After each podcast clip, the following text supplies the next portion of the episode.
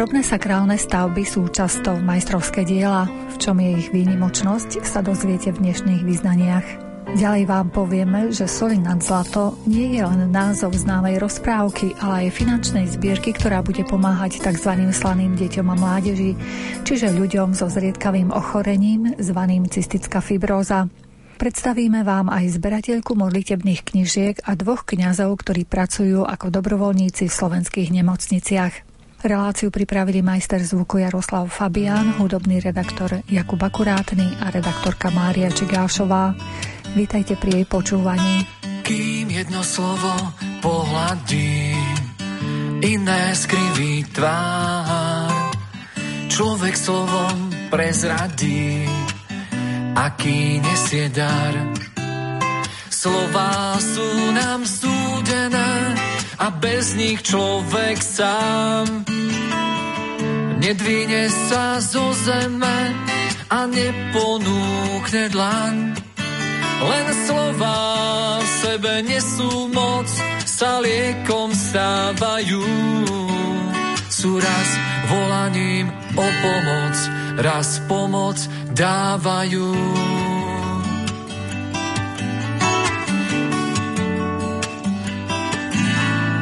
Len slovo dvere otvára, k srdcu dáva kľúč. Raz dohli vzťahy ponára, raz presvetlí ich lúč.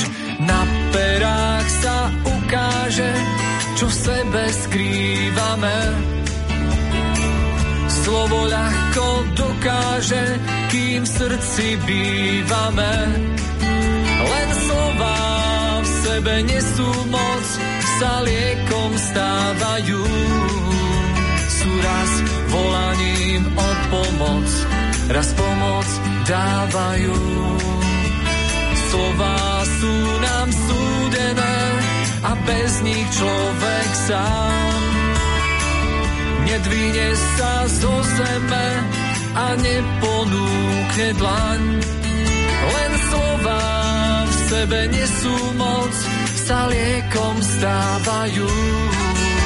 Sú raz volaním o pomoc, raz pomoc dávajú.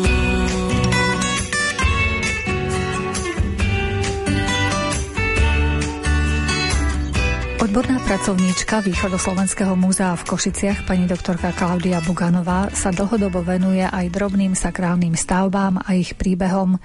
Dnes upriamuje svoju pozornosť na majstrovské kusy. Častokrát sú to napríklad na prvý pohľad obyčajné kríže. Mnohé z nich boli skutočne majstrovskými kusmi. Pozoruhodné, pretože naozaj sa ich stavalo v krajine veľmi veľa, ale či už ich postavili majstri, napríklad kamenári, kováči, tesári alebo možno rezbári, tak mnohokrát stoja v krajine také skvosty, na ktoré, ak sa len na prvý pohľad hneď pozrieme, tak vidíme, že vyšli z rúk veľmi skúseného majstra. A možno boli aj podrobené akejsi skúške, ale dnes už o majstroch, možno ktorí boli kedysi aj organizovaní v istých cechoch, už nemáme také možnosti ich poznať alebo sa nesústreďujú v takých centrách či lokalitách, ale je to ich ešte dosť a myslím si, že skutočne aj oni obohatia krajinu drobnými sakrálnymi pamiatkami, možno malými krížovými cestami, tak ako to urobili ich predchodcovia. Takže keď sme pri majstrovských kusoch, tak najskôr by som chcela spomenúť tesárov. Pretože na Slovensku máme naozaj najviac krížov z dreva, lesov máme dostatok, aj sme mali dostatok a práve tesári boli tí majstri, alebo teda tí remeselníci, ktorí zhotovovali drevené kríže. Drevené kríže v krajine boli vstýčené alebo vstýčované do veľkej výšky, boli to kríže vysoké, mnohé z nich dokonca dosahovali až výšku 4 metre. A na zhotovenie krížov predovšetkým vyberali tesári. Drevo, ktoré teda bolo také tvrdé drevo, bolo to drevo dubové, menej bukové alebo drevo zjedle. Ale skutočne ešte treba povedať, že drevené kríže častokrát práve najskôr podľahli rôznym poveternostným vplyvom, naozaj drevo odhnilo, alebo jednoducho celý kríž spadol, alebo vyvrátil ho vietor. Takže ak sa zachovali kríže v krajine, ktoré majú možno 100 rokov, tak je to skutočne veľká zvláštnosť. A ja som takýchto krížov niekoľko na našla, ale teraz by som chcela hovoriť o takom území, ktoré nie je až tak možno prebádané z hľadiska etnografického či historického a to sú obce, kde žijú grécko-katolíci tu na východnom Slovensku. Tak napríklad obec Banské, to je veľká obec, ležiaca blízko Herlian v okrese Vranov nad Topľou a práve tam, tým, že tam žijú grecko-katolíci, tak je tam veľa krížov, oni títo práve veriaci tohto vierovýznania naozaj stavali na každom kroku, dalo by sa povedať, ale k drevu mali vzťah a o kríži, o ktorom chcem hovoriť, tak ma veľmi prekvapilo práve to, že je na ňom zachovaný aj letopočet. Čiže keď som prišla a čítala, že je kríž z roku 1890, tak som naozaj zopela ruky v modlitbe a poďakovala sa za to, že tam ešte stojí. Ale čo ma ešte na ňom upútalo, nielen tá výška, ale práve v týchto obciach grekokatolíkov alebo aj právoslávnych veľakrát nájdeme na kríži aj rôzne prvky, ktoré sú z plechu. To znamená, určite je z plechu umúčenie, rozpiatie, ale na tomto kríži boli aj plechové atribúty, ktoré znázorňujú arma Christi. Čiže všetko tých 16 jednotlivých atribútov, ja neviem, trňová koruna, či húbka, bičík, alebo rôzne tie mučiace nástroje boli na tom pomerne tenkom brvne toho dreva zo všetkých strán umiestnené a najmä zachované. Takže naozaj, ak toto v krajine ešte niekde je a ľudia to vidia, tak by si to mali naozaj veľmi, veľmi vážiť a snažiť sa o to, aby sa to opravilo, zachovalo a najmä nezničilo. Takže drevu naozaj a obci Banské všetká česť, že majú takýto krásny drevený objekt. K nemu sa dá ísť ešte aj teraz, že v rámci výchádzok si môžu namieriť ľudia, naši poslucháči aj k tomu drevenému krížu. Áno, áno, oni niektoré tie kríže stoja aj v predzáhradkách domov, konkrétne aj tento je v obci, miestu sa hovorí šlepere, ale ešte sa skutočne, ak sa ľudia vyberú chodničkami k lesu alebo do vedľajšej obce, tak tieto kríže tam nájdu. Ako je možné, že to drevo sa uchovalo? To je v tej kvalite toho dreva? No zajistie bolo to tvrdé drevo, ale skutočne je to nielen v tej kvalite, ale treba znovu pochváliť ľudí, že starostlivosť o to drevo, čiže to drevo naozaj sa dostane do pozornosti aj tým, že sa pretiera, alebo že sa nahrádzajú tie prvky, ktoré odhníjú. Takže tu ozaj záleží aj na tej obci alebo na tých veriacich, ako sa oni o to vlastne starajú. Išli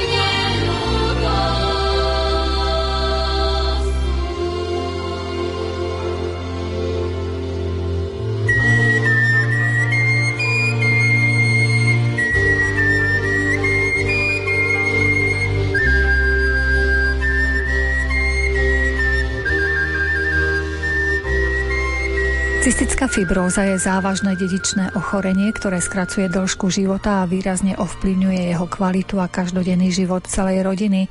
Vo svete sú pacientom s cystickou fibrózou k dispozícii už aj lieky, ktoré pôsobia priamo na príčinu tejto choroby. Jeden z nich, ktorý však nie je vhodný pre úplne všetkých pacientov, je už aj na Slovensku a zdravotné poisťovne ho preplácajú. Ďalší pacienti však s veľkou nádejou čakajú, že sa k nim dostanú aj ďalšie zo štyroch účinných liekov, ktoré im skvalitnia život.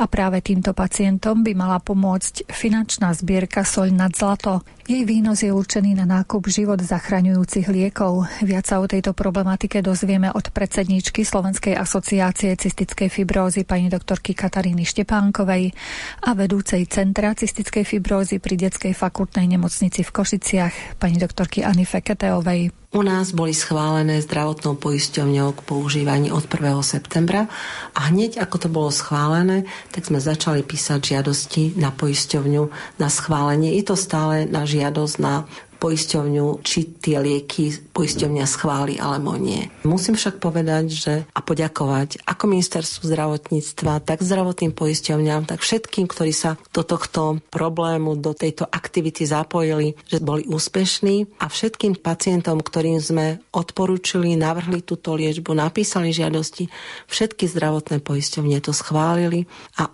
približne od začiatku októbra pacienti tieto lieky aj dostali otvárali šampanské, písali na Facebooku, úžasne sa všetci tešili, takú radosť som doteraz u nich nezažila. Každý to teda komentoval a bolo to pre nich úžasný deň, keď začali túto liečbu.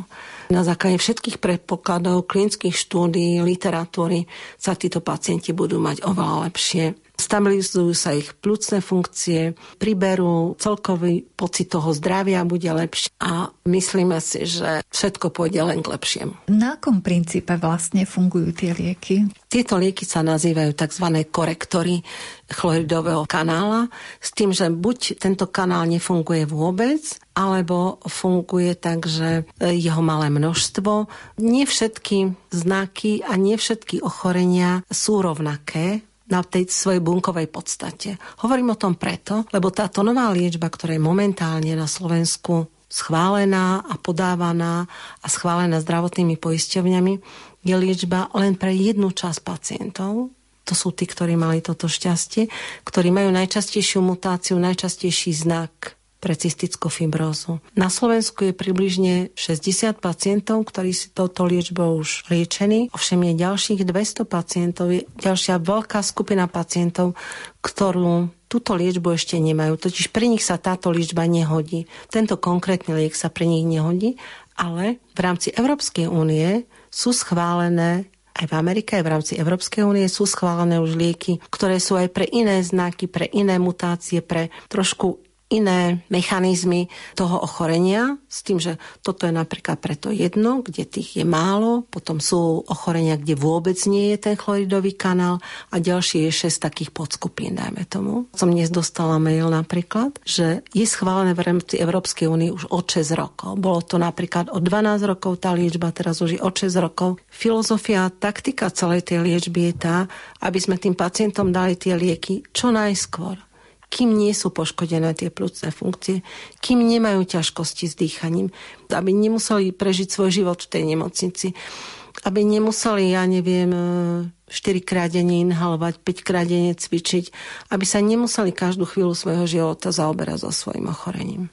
A my dúfame, že tak ako bola ústretová celá spoločnosť, ako bolo ústretové ministerstvo, ako boli ústretoví všetci tí, ktorí mali čo do toho povedať, že postupne, a ja pevne verím, dojde aj k tomu, že aj tí ostatní pacienti, ktorí majú rovnaké právo na život, ktorí majú rovnaké právo na zdravie, ktorí majú právo na rovnakú zdravotnú starostlivosť bez ohľadu na to, akú poisťovňu majú, takže budú mať takisto prístup k týmto novým liekom. Zatiaľ tí pacienti, ktorí nemajú práve tú kombináciu príznakov, na ktorú je schválený liek, akým spôsobom sa liečia? Môžete treba požiadať zdravotnú poisťovňu aj pre nich o tento liek?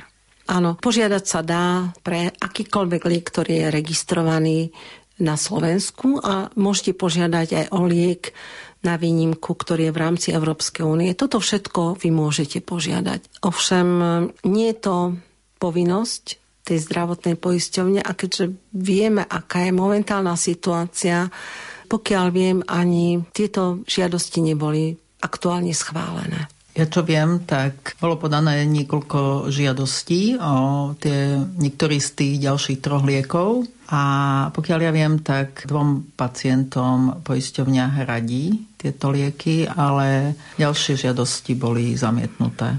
Ale nebolo ich veľa ešte podaných robím takú štatistiku. A tak ma napadlo, že tak shrniem, že o čom sa tu bavíme. Tak tieto nové lieky, tieto inovatívne lieky, ktoré áno sa volajú buď to korektory alebo potenciátory a tak spoločne sa volajú modulátory CFTR genu, tak tieto lieky, prvý z nich sa objavil alebo dostal ku pacientom v roku 2012. Ten je pre veľmi špecifické mutácie, také dosť riedkavé a je zhruba pre, závisí od krajiny pre 10% pacientov, ale tento liek je naozaj vysoko účinný. Na Slovensku sa jedná cca o 14 pacientov. Z tejto skupiny na ten prvý liek je na Slovensku len jedna pacientka, ktorá ho dostáva.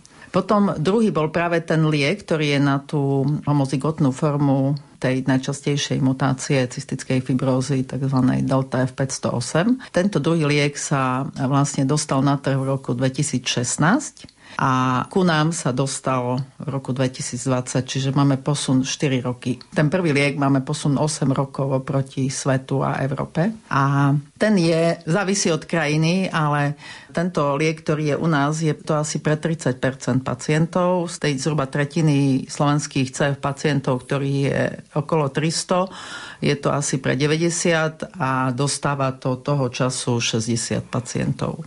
A tretí a štvrtý liek sú lieky, ktoré sú na takú kombináciu, kde je jedna táto delta F508, ale druhá mutácia je iná. A keďže všetkých mutácií u CF pacientov je asi 2000, že tam je veľa iných kombinácií, ktoré sú na tieto dva lieky k dispozícii. A ten tretí liek sa dostal na trh v roku 2018 a tento štvrtý liek v roku 2020. Tento posledný liek bol registrovaný v Európe v auguste 2020, ale tento liek má indikáciu aj pre pacientov, ktorí majú dve delty a tento liek posledný je aj najviac účinný a najlepšie výsledky má a ten vie pokryť 90% pacientov v závislosti od jednotlivých krajín, kde sa menia mutácie, ale taký 80 až 90 CF populácie môže tento posledný liek pokryť. A čo je ale veľká zrada týchto liekov je ich cena. Bohužiaľ je veľmi vysoká, ale stále si myslíme, že na to, že cystická fibroza je zriedkavá choroba a že tých pacientov nikdy nebudú tisícky a že na Slovensku je tých pacientov okolo 300 a že ročný prírastok pacientov je 10, 15, maximálne 20. S tým, že žiaľ aj v dnešnej dobe pacienti zomierajú a smutné a ťažké je to, že naozaj je ťažké žiť cystickou fibrozou, keď viete, že pre vás je liek a vy sa k nemu neviete dostať.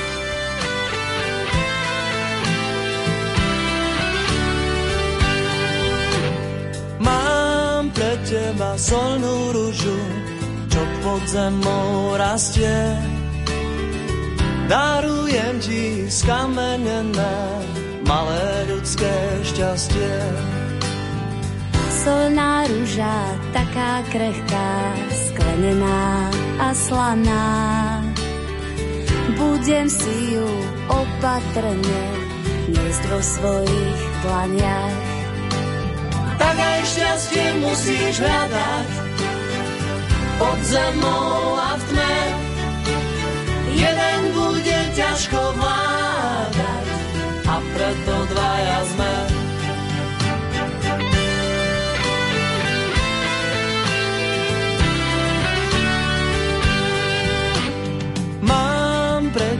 Solnú rúžu, číru ako zo skla.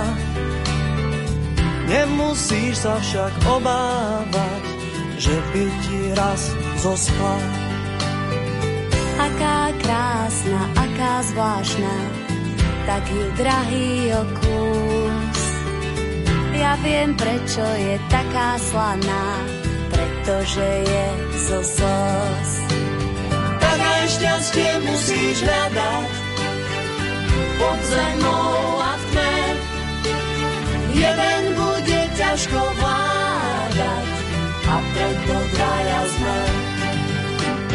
Také šťastie musíš hľadať pod zemou a v tme. Jeden bude ťažko vládať a preto dvaja sme. Preto dvaja sme.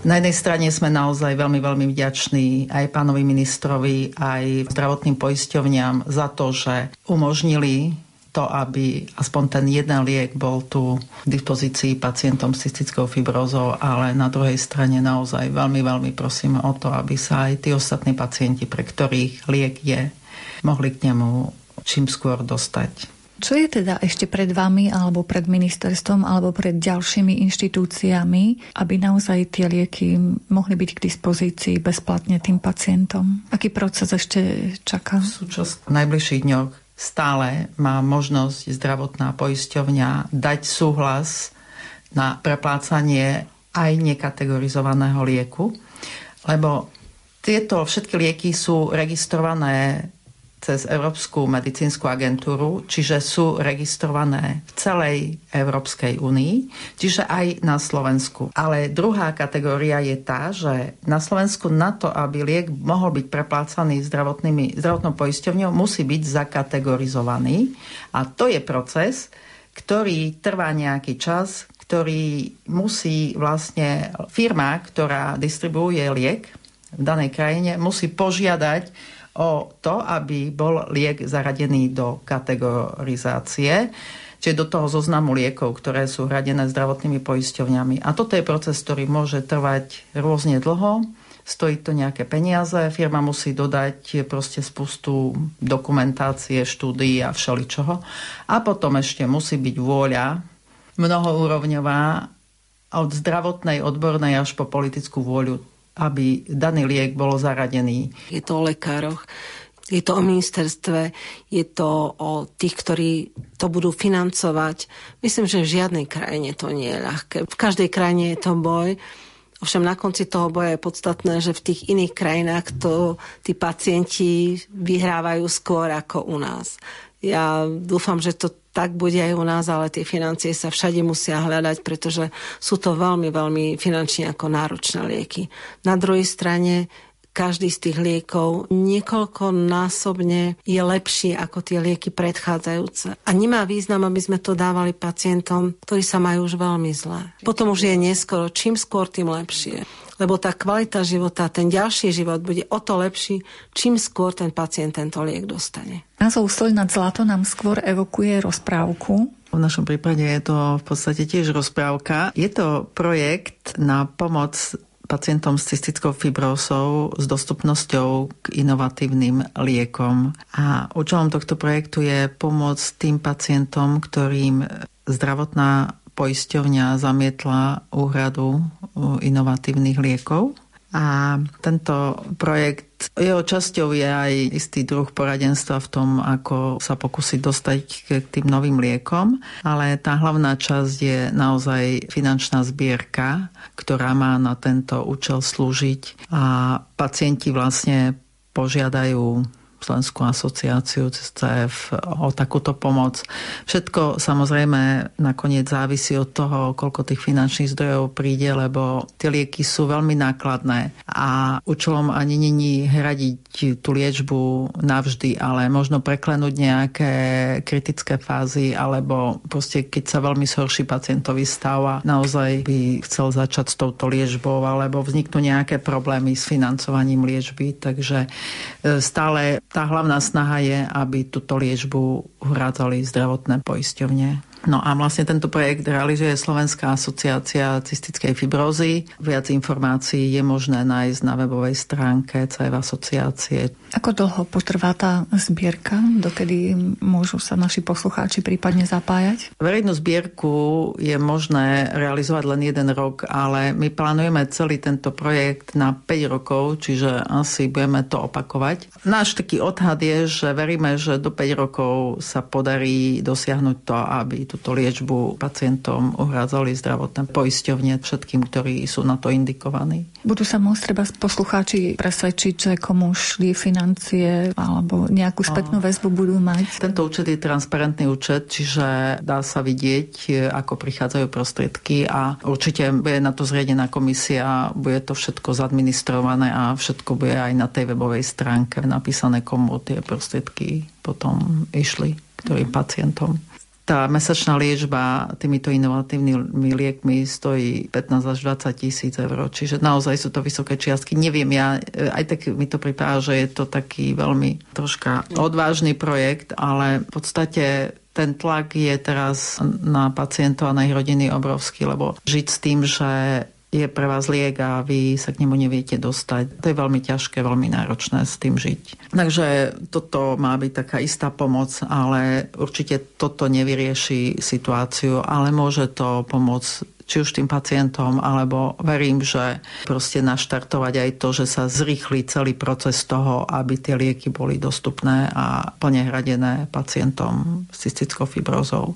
Pre mňa, keď príde zamietnutie od zdravotnej poisťovne na tieto lieky, tak u mňa to evokuje to, že to je, keby vám niekto podpísal trest smrti Čiže v podstate to je na to obdobie, kým sa vyriešia možno tie ďalšie lieky, ktoré by mohli už konečne prísť aj na slovenský trh. No ide o to, že kto ich bude hradiť, že vlastne kým nájde naša krajina spôsob, ako to bude financovať CF pacientom tieto lieky, ktoré viac menej sú v Európe k dispozícii už teraz. Je možné treba z 2% na tento účet posielať, či to skôr cez organizáciu, asociáciu? 2%. Naša organizácia má svoj bežný účet, z ktorého financuje iné projekty a vlastne tú svoju existenciu. A tento účet chceme používať len na ten účel, na tú pomoc pri dostupnosti nových liekov. A v tej verejnej zbierky tam je presne vyšpecifikované, že z akých zdrojov by to mali byť. Čiže my tam máme dary, príspevky, čiže naozaj najlepšia forma je forma daru alebo príspevku na tento účel. Možno by sme mohli vysvetliť, prečo práve sol na zlato. Tie deti potrebujú oveľa viac soliť, stravu, pretože oveľa viac soli, niekoľkonásobne viac soli strácajú potom, takže oveľa viac potrebujú tej soli aj dostať. Takže pre nich naozaj je sol nad zlato. Láska je ako sol a sol tá je nad zlato. Kto na to zabudol, ten chodí kľukato. Kto na to zabudol, ten chodí kľukato.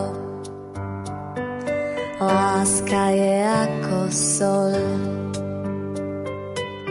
aj chutí po slzách a občas nosí bôľ a občas máva strach a občas nosí bôľ a občas máva strach. Láska je ako sol, práve tak potrebná. Bez nej je prázdny stôl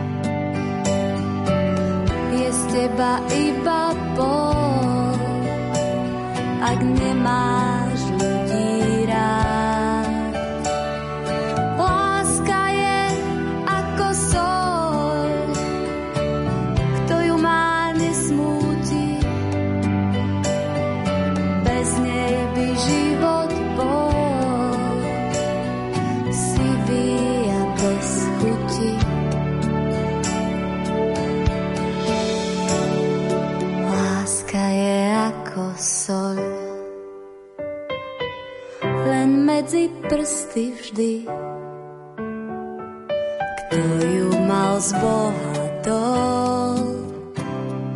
tak ju z rúk nepustí.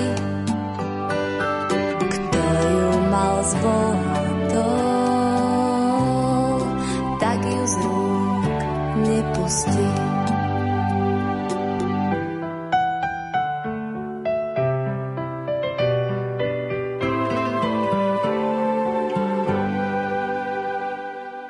Človek, ktorému pomohla, jej daroval modlitebnú knižku, ktorú našiel vyhodenú v kontajneri. Potom jej darovali ďalšiu po klientke jedného sociálneho zariadenia. Tak postupne úplne nenápadne vznikla zbierka modlitebných knižiek. Zberateľka Helena Kmecová.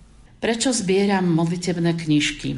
No, Nebolo to vôbec môjim zámerom, ale pracujem v humanitárnej organizácii a raz ma, nie raz, niekoľkokrát ma navštívil jeden pán, ktorý bol bezdomovec a tak som sa snažila mu pomôcť v tej jeho veci, nejako to doriešiť a on mi z vďaky daroval knižočku. On videl v mojej kancelárii krížik, predpokladal, že som kresťanka, tak hovorí, že vy ste taká milá, tak ja vám darujem takú knižočku. Asi ju mal zo smetnej bedni, lebo tak aj vyzerala, ale nebola veľmi zničená, ale bola veľmi milá. Bola pomerne malá a bola z roku 21, mám ju vo svojej zbierke ako prvú a mne to prišlo také milé od neho, a dosť dlho mi ležala v kancelárii a tak, tu som ešte nezbierala knižky. A potom ešte jedna vec. Druhá knižka mi pribudla tak, že v našom sociálnom zariadení, ktoré sme v práci prevádzkovali, zomrela klientka, ktorú som osobne poznala z detstva a jej rodina si všetko zobrala jej veci, len nechali tam modlitebnú knižku. A vedúca zariadenia mi hovorí, tak ty poznáš tú rodinu, tak tu, čo s tou modlitebnou knižkou? Ja ju nevyhodím, tak im ju daj. A ja som si tú modlitebnú knižku tak prelistovala, boli tam nejaké poznámky tej pane, ktorú som poznala. A keď som sa opýtala syna, no čo s tou modlitebnou knižkou, tak si ju nechaj, alebo da komu daj. Tak to bola druhá do zbierky. A potom prišla tak nejako tretia, zase mi kto si dal. Potom e, jedna priateľka, kde si objavila starú knižku, že nechceš pozrieť, aká pekná modlitebná knižka. A vedela, že som veriaca. A tak začala knižka ku knižke, ani neviem ako. A ja som mala 5-6 zaujímavých knížiek, až potom asi to nabralo také rozmery, že mi začali nosiť priatelia, rodina, keď objavili nejakú starú knižku a ja som si niektoré knižky dala na novo zviazať. Najmä také, ktoré mali obal nejaký plátený alebo taký papierový, ale kožený to mi bolo ľúto. To skôr som nechala v pôvodnom obale, samozrejme niektoré knižky majú aj umeleckú hodnotu, ale nepozerala som ani tak na tú umeleckú hodnotu, ale každú knižku, ktorú som zobrala do ruky, prišlo mi také, ako by som sa s tým pôvodným majiteľom vedela spojiť nejako duchovne. Ja som si povedala, niekto sa z tejto knižky prihovaral Bohu.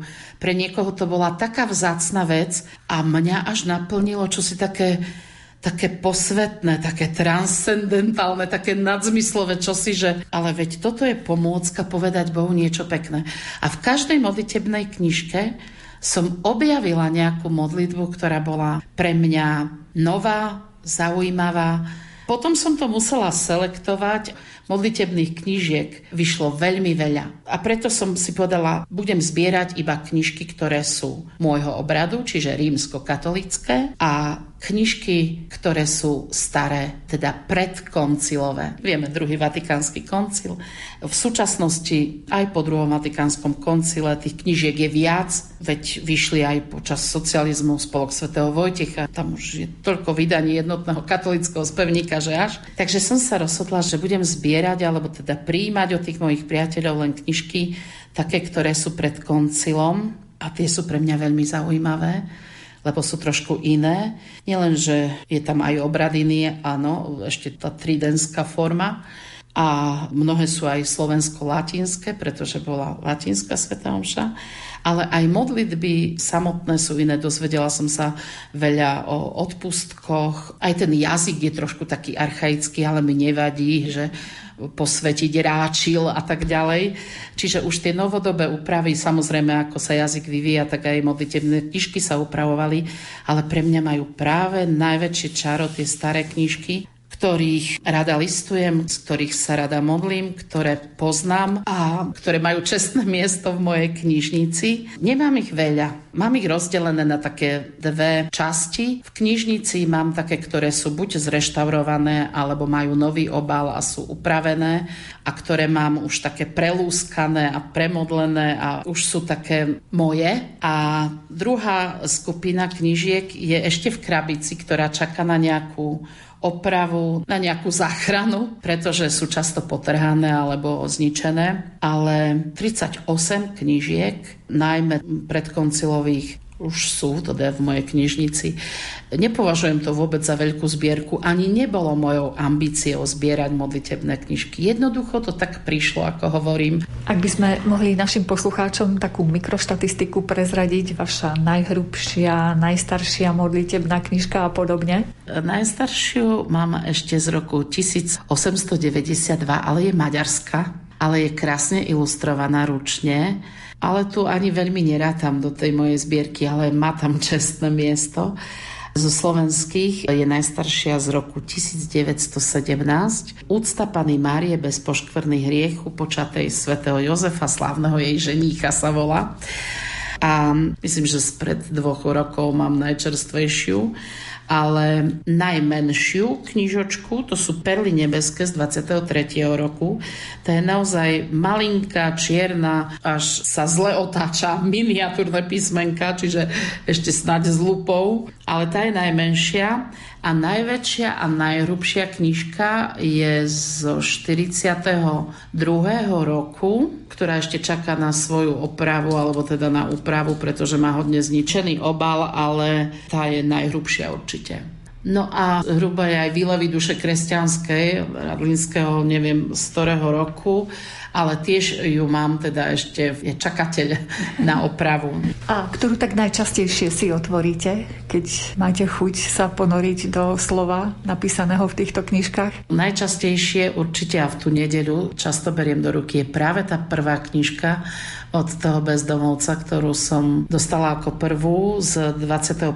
roku. Pán môj a Boh môj sa volá. Tiež je taká malá, šikovná, tak už teraz na novo zviazaná. To mám tak rada. Tu beriem asi najčastejšie do ruky. Viete, čo sa stalo s tým človekom bez domova, ktorý vám tú úplne prvú knižočku daroval? Veru, neviem, čo je s ním, lebo pár rokov som ho nevidela, ale naposledy, keď sme boli v kontakte, tak bol na ceste, aj sme mu pomohli, aby sa mohol dostať k otcovi Kufovi, chcel ísť, tak asi je tam, lebo keby bol v Košiciach, určite je u mňa v práci a nevidela som ho niekoľko rokov. Ale myslím na ňo často a aj mu v duchu ďakujem a aj sa za ňo pomodlím občas, tak ako za mnohých ďalších, s ktorými som sa v živote stretla. Nech hráva každý fér. Daj ľuďom v srdciach mier. A nádej vlož do pier. A vieru bez bariér. Modlím sa za všetkých hladných i zbúdených. Tak prosím, buď pri nás.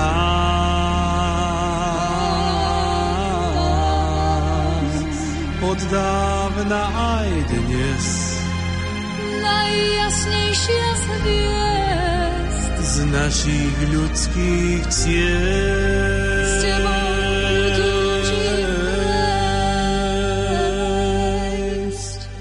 Náš jediný pán. Vyliečiš nás z rán, necháme sa tebou viesť.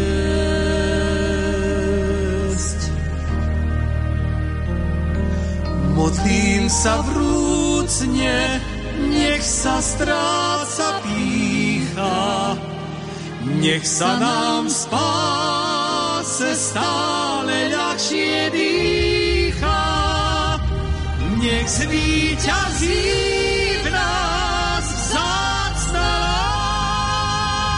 láska číra. Nech sme bez násilia, nech sme v bezpečí. Do každého z nás vstúp. A odpusť každý hriech. Nech radšej vládne smiech. Naplň nás nádejou. Daj krídla správnym snom. Modlím sa za všetkých. Chorých i chudobných. Prosím, maj nás rád. Prosím. Prosím tisíckrát. Takmer 80 kňazov Košickej arcidiecézy nastúpilo do dobrovoľníckej služby v deviatich nemocniciach na východnom Slovensku. Pomáhajú tam, kde je to potrebné, niektorí z nich dokonca na oddeleniach, kde sa liečia pacienti s ochorením na COVID-19. Niektorých z nich sme si pozvali 5. februára do relácie UV Hovor. Sľúbili sme vám, že sa dnes vrátime k vašim SMS otázkam, ktoré ste nám v priebehu besedy napísali. V mnohých vyjadrujete svoju podporu týmto kňazom formou modlitieb. Tu nám napísala napríklad poslucháčka Mária, ale aj poslucháčka z Veľkého rovného, ktorá sa za všetkých kňazov pôsobiacich v nemocniciach na celom Slovensku modlí korunku Božieho milosrdenstva. Ďalej nám napísala pani Magdalena toto. Chcem takto poďakovať a povzbudiť všetkých kňazov, ktorí slúžia pri ťažko chorých. Je to silná duchovná podpora pre nich a tiež pre ich rodiny. Kňazi sú pomocou pre zdravotníkov, ktorí sú už mnohokrát na dne svojich síl. Som vďačná Bohu a sprevádzam vás aj všetkých chorých v modlitbách. Dostali sme aj sms od pani doktorky Juliany z Košic. Citujem. Ďakujeme duchovným otcom za pomoc pri starostlivosti o chorých v nemocniciach a aj za modlitby za pacientov a zdravotníkov. Pomáhate nielen chorým, ale aj nám zdravotníkom pracovať ďalej a zároveň zvládať naše osobné krízy a starosti, keď neraz ošetrujeme na lôžku našich blízkych na hranici života. Lekár lieči, pán Boh uzdravuje. Tak to bol odkaz pre kňazov od pani doktorky Juliany. Ďalej nám napísala pani Helena. Veľké pán Boh zaplať našim milým kňazom za ich služby v nemocniciach. Vďaka patrí aj celému zdravotnému personálu. SMS správu nám poslala aj pani Eva Barbieriková z Brezna. V nej píše Vďaka za svedectvo. Myslím, že niektorí pacienti prvýkrát majú možnosť takto vidieť kňazov na blízko a majú času porozmýšľať, že je tu možnosť a čas vstúpiť do svedomia a spýtovať si ho, možno po rokoch, koľkých ste takto zachránili. Vďaka vám všetkým kňazom, nech vás pán bohato odmení. Už a záverečná SMS. Myslíme na všetkých kňazov dobrovoľníkov, modlíme sa za vaše zdravie, srdečne pozdravujeme otca Petra Jana z Hanigoviec. Stále ste na správnom mieste.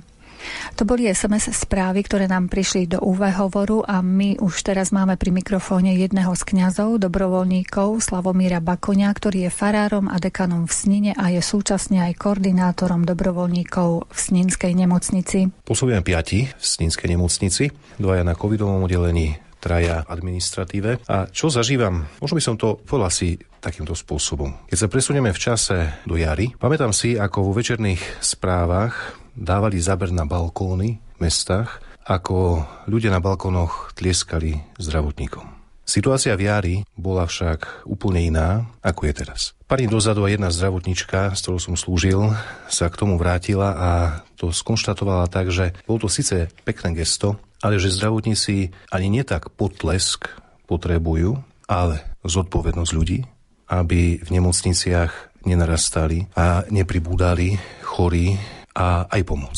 A som veľmi rád, že aj vďaka tejto myšlienke medzi kňazmi sa aj táto pomoc z našej strany aspoň tou troškou priniesla a že sa nenaplnili slova zo svätého písma, keď čítame podobenstvo o milosrdnom Samaritánovi, keď tam čítame, že okolo zraneného obišiel Levita a obišiel aj kňaz, tak som veľmi rád, že aj teraz my kňazi Chceme ukázať, že chorých sa neobchádza, ale ku chorým sa prichádza. Takže, ako som spomenul aj v relácii, aj mňa osobne a myslím, že všetkých kňazov to neskutočne obohacuje a sme si všetci takým vzájomným darom.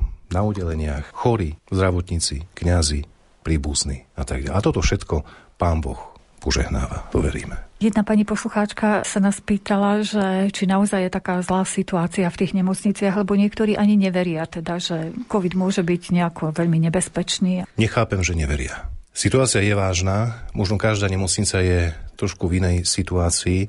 Napríklad v Snine bola neskutočne kritická situácia pred sviatkami.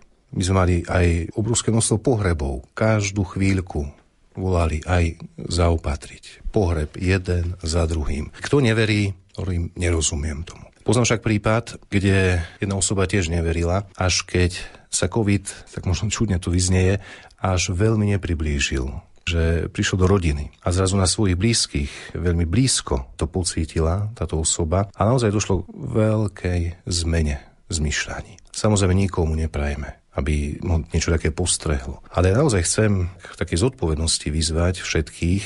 To nie je otázka verím, neverím. To je realita. V nemocniciach sa odohrávajú neskutočné príbehy.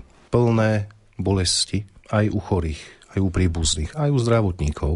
Plné nádeje, na druhej strane plné zúfalstva, plné viery, ale jednoducho vidíme, že situácia nie je jednoduchá, že to nie je žiaden výmysel.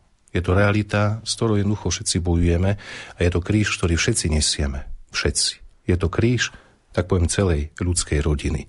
A tu teraz nie je otázka verím, neverím, ale je tu otázka, že sa máme zjednotiť, spojiť a spoločne s Božou pomocou tento kríž jednoducho zvládať a bojovať, aby sme s takou nádejou pozerali aj do budúcna. Keď ťa Kristus volá, koda nečakaj. Späť k tomu, čo bolo, sa nevracaj. Kráčaj ďalej cestou, na ktorú svieti Pán. Že by si z nej nezišiel, ústred hlbinám. Kráčaj ďalej cestou, na ktorú svieti Pán. Že by si z nej nezišiel ústred hlbinám. Konaj vždy tak, aby Kristus nemal žiaľ že mu diabol znovu ovečku vzal. Ovečka si po hlase svojho pána znal. Veď aj ty to cítiš, keď ťa zavolá. Ovečka si po hlase svojho pána znám. Veď aj ty to cítiš, keď ťa zavolá. Ak však chceš ísť za ním, buď mu odaný. Vždy z toho radosť, keď si pokorný. Nemyslí už na nič, len jemu srdce daj láskou nekonečnou odmení ťa tvoj pán. Nemyslí už na nič, len jemu srdce daj. Láskou nekonečnou odmení ťa tvoj pán. Ako dobrovoľník spolu s ďalšími dvomi kňazmi pracuje v nemocnici v Michalovciach aj kaplán Marek Weiss z farnosti Trhovište. Nie som e, zadelený priamo stále na jedno konkrétne oddelenie, ale tak striedame tie oddelenia. Ale celá vlastne tá atmosféra e, nemocnice na mňa osobne nejak nepôsobí nejak zle alebo tragicky, aspoň ja nemám teda naozaj doteraz ten dojem, aj keď samozrejme vidím, že tie infekčné oddelenia sú preplnené, aj Michalovská nemocnica musela zriadiť pre covidových pacientov ďalšie oddelenia mimoriadne, keďže celý infekčný pavilon, ktorý je tam pôvodne na to zriadený, na tie infekčné choroby, je preplodený. Ale ja osobne aj tým, že som prekonal COVID-19 a nemal som nejaké vážne zdravotné problémy, tak osobne sa ho nejak nebojím. Tým samozrejme nechcem povedať, že nie je nebezpečný. Určite verím, že je nebezpečný. Verím, že dokáže aj zabíjať, aj zabíja COVID. Takisto dokáže spôsobovať aj vážne zdravotné ťažkosti človeku. Ale to, čo mňa možno tak pozbudzuje, že aj teraz v rámci toho lockdownu, keď my aj ako kňazi sa nemôžeme stretávať ako bežne na rekolekciách, tá trojica, ktorá tam zve, pre mňa sú to také maličké rekolekcie že aj my, keď sa možno len pri obede stretávam či s jedným alebo s druhým pánom Farom, dokážeme sa aj dobre porozprávať. Niektoré veci ma tak povzbudzujú, je to na také asi aj vzájomné obohatenie, takže aj toto je pre mňa taký impuls, že som v tej nemocnici a takisto aj tí ľudia z personálu, s ktorými pracujem, taktiež niektoré rozhovory sú pre mňa také dobré na zamyslenie alebo niekedy naozaj na povzbudenie. Ako ste vraveli, vy ste už prešli tým ochorením, covidom, vy ste mladý človek, ste to zvládli. Máte aj mladých ľudí na oddelení, že majú taký vážny priebeh? Ja, čo som bol dvakrát na tom covidovom oddelení, nezaregistroval som tam nejak ľudí v mladšom veku. Asi všetci tam boli viac ako 60 rokov, by som povedal. Aj keď nemal som možno úplne presich celé, hej, tam, kde len ja som sa pohyboval. Viac som naozaj videl tých v pokročilom veku. Ale aj to, čo ma možno na tých covidových oddeleniach trošku tak dobre naladilo, bolo to, že aj jedna staršia pani, ktorá tam, keď jej dávali teda večeru a bola na tom infekčnom covidovom oddelení, tak ešte dokázala aj žartovať, usmievať sa. Takisto aj pri jednom rozhovore v takom duchovnom jednou staršou pani, ktorá tam bola hospitalizovaná, tiež som videl, že pozera sa na tú svoju situáciu, na tú chorobu s takou nádejou aj vierou. Nebola síce katolička, bola evanielička, ale teda bola samozrejme kresťanka veriaca. A to, čo ma tak naozaj obohatilo, bolo to, že nepozeral sa na ten COVID ako na nejakú tragédiu, ale pozeral sa na to celé s takou nádejou, že je tu Pán Boh, je tu Kristus, ktorý je aj nad chorobou, aj nad smrťou. Ako sme mali možnosť vyčítať z SMS-iek, mnohí naši poslucháči sa modlia za vás, ktorí pôsobíte v tých nemocniciach. Môže vám nejakým spôsobom treba aj materiálne pomôcť? Niečím chyba niečo tým nemocniciam? Ja by som to tak nevedel veľmi posúdiť, či im chýbajú možno nejaké tie materiálne prostriedky, aspoň nedostal som nejakú takú odozvu, že by im niečo chýbalo. Nás zasobujú pravidelne tými klasickými ochrannými prostriedkami, ako sú respirátory FFP2, alebo teda klasické rúška, nejaké tie plášte, ochranné čiapky, rukavice. Toto bežne máme, dostávame. Aj keď som trošku pomáhal pri vykladaní niektorých vecí do skladu, tak vidím, že denodene tam teda prichádzajú tie materiály. Možno by to bola lepšia otázka spýtať sa niekoho z vedenia nemocnice, či naozaj je to dostatok to, čo som ja videl, či im tie prostriedky nechýbajú. Lebo tak si osobne trošku myslím vzhľadom na to, ako je situácia na celom Slovensku, že asi aj oni musia pociťovať nedostatok, keďže aj zdravotníci musia byť vyčerpaní, pretože tie nemocnice sú skutočne preplnenejšie, ako boli doteraz. Možno už pomaly sa približujeme k nejakému tomu dnu alebo tej hradici, ktorú dokážeme zvládať. Tak si teda osobne myslím, že určite asi aj Michalovská nemocnica by možno privítala možno nejakú finančnú pomoc alebo pomoc v podobe nejakého zdravotníckého materiálu alebo možno pomoc v podobe zdravotníckých pracovníkov. Hej, keďže my ako kňazi nie sme v tomto odbore špecialisti, môžeme robiť len také pomocné práce, tak si myslím, že asi skôr by ich potešil alebo skôr by prijali pomoc odborníkov, lekárov, zdravotníkov, zdravotných sestier a tak ďalej. Čo by ste odporúčali tým, ktorí už túžia rýchlo, aby sa otvorili aj obchody, aj školy, aby už sa žil ten bežný život? Tak musím sa priznať, že aj ja osobne trošku ťažšie zvládam možno to uzatváranie všetkých vecí ohľadom lockdownu, že sú obmedzenia aj v tých obchodoch niektoré veci, ktoré bežne sa dali zohnať, teraz nie sú tak dostupné. Ale chcel by som asi odchádzať to, aby sme neklesali tak na duchu, v nadeji na to všetko pozerali, že aj možno keď tie opatrenia niekedy nám nedávajú zmysel, alebo možno niekedy im nedorozumieme, alebo možno považujeme ich za neopodstatnené, za nesprávne, aby sme to možno primárne všetko s takou pokorou odovzdávali to naozaj Pánu Bohu, že on to dá na tú správnu mieru a že možno aj keď teraz tá naša církev sa javí taká dôsledku aj tých opatrení uzavretá, možno taká malička, možno niekto by povedal, že pomaly ako keby tá církev zomierala, alebo ten čas lockdownu sa len naťahuje onšie, ako keby čím ďalej, tým menej sme ich mali. Myslím, tie klasické svetomše, keď sme naozaj fyzicky prítomní, nielen prostredníctvom tých masovo-komunikačných prostriedkov, keďže vieme, že tá duchovná účasť nie je fyzická účasť, je to predsa čo si menej, je to iné, tak by som asi pozeral na to tak evaneliovo, že Kristus hovorí, že ak to pšeničné zrno odumiera, my veľakrát potrebujeme aj odumierať tým našim predstavám o živote, tomu, čo by sme my možno chceli pre svoj život, čo by sme my si predstavovali, čo by sme my očakávali. A práve možno toto odumieranie, tak ako Kristus súvislosti s tým, čo Kristus hovorí, že toto odumieranie nám potom môže priniesť čosi väčšie, že sa možno v živote sústredíme na to, čo je naozaj podstatné, keď nám teraz možno veľa takých tých materiálnych vecí chýba, alebo aj ten fyzický kontakt možno s ľuďmi, ten sociálny sociálny kontakt, aby sme možno ešte o to viac začali vnímať alebo túžili po tom kontakte s Ježišom Kristom, po tom živom spoločenstve s Bohom. Relácia sa končí, ešte raz si ju budete môcť vypočuť v repríze v sobotu o 14. hodine. Dnešné vyznania pripravili Jakub Akurátny, Jaroslav Fabian a redaktorka Mária Čigášová. Ďakujeme vám za pozornosť a želáme vám pekný deň. Občas blúdim ako zbeh, no je mi v petách hneď ma zahatí. Ako pes neodbitný, čo keď cíti krv, už stopu nestratí. Najprv chcem zutekať, no potom v krátkom boji odlahnúť. Kto sa láske protiví, aj tak nevie nikde spočinúť.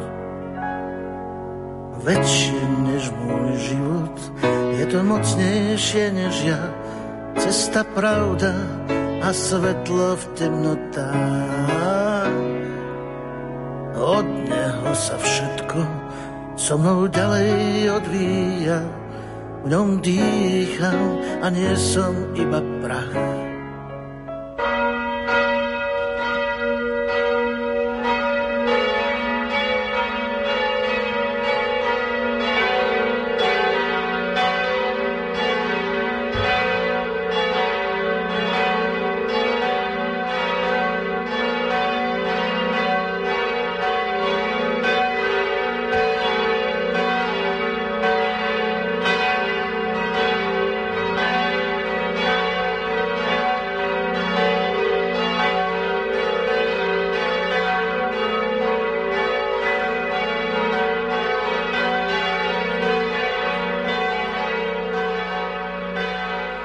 Poslucháči, v tento sviatočný deň vám v nasledujúcich minútach ponúkame prostredníctvom katolíckej televízie priamy prenos modlitby Aniel pána z Vatikánu. Na Svetopeterskom námestí sa ju pomodlí pápež František spolu so zídenými veriacimi. Už o chvíľu odozdáme slovo našim kolegom do televízie Lux. Zo štúdia Rádia Lumen vám prajeme ničím nerušené počúvanie. Vážení televízni diváci, drahí bratia a sestry, všetkých vás pozdravujem pri sledovaní pravidelné, pravidelného, pravidelnej modlitby Aniel Pána z námestia svätého Petra vo Vatikáne. Vidíme, že v Ríme je nádherné počasie dnešnú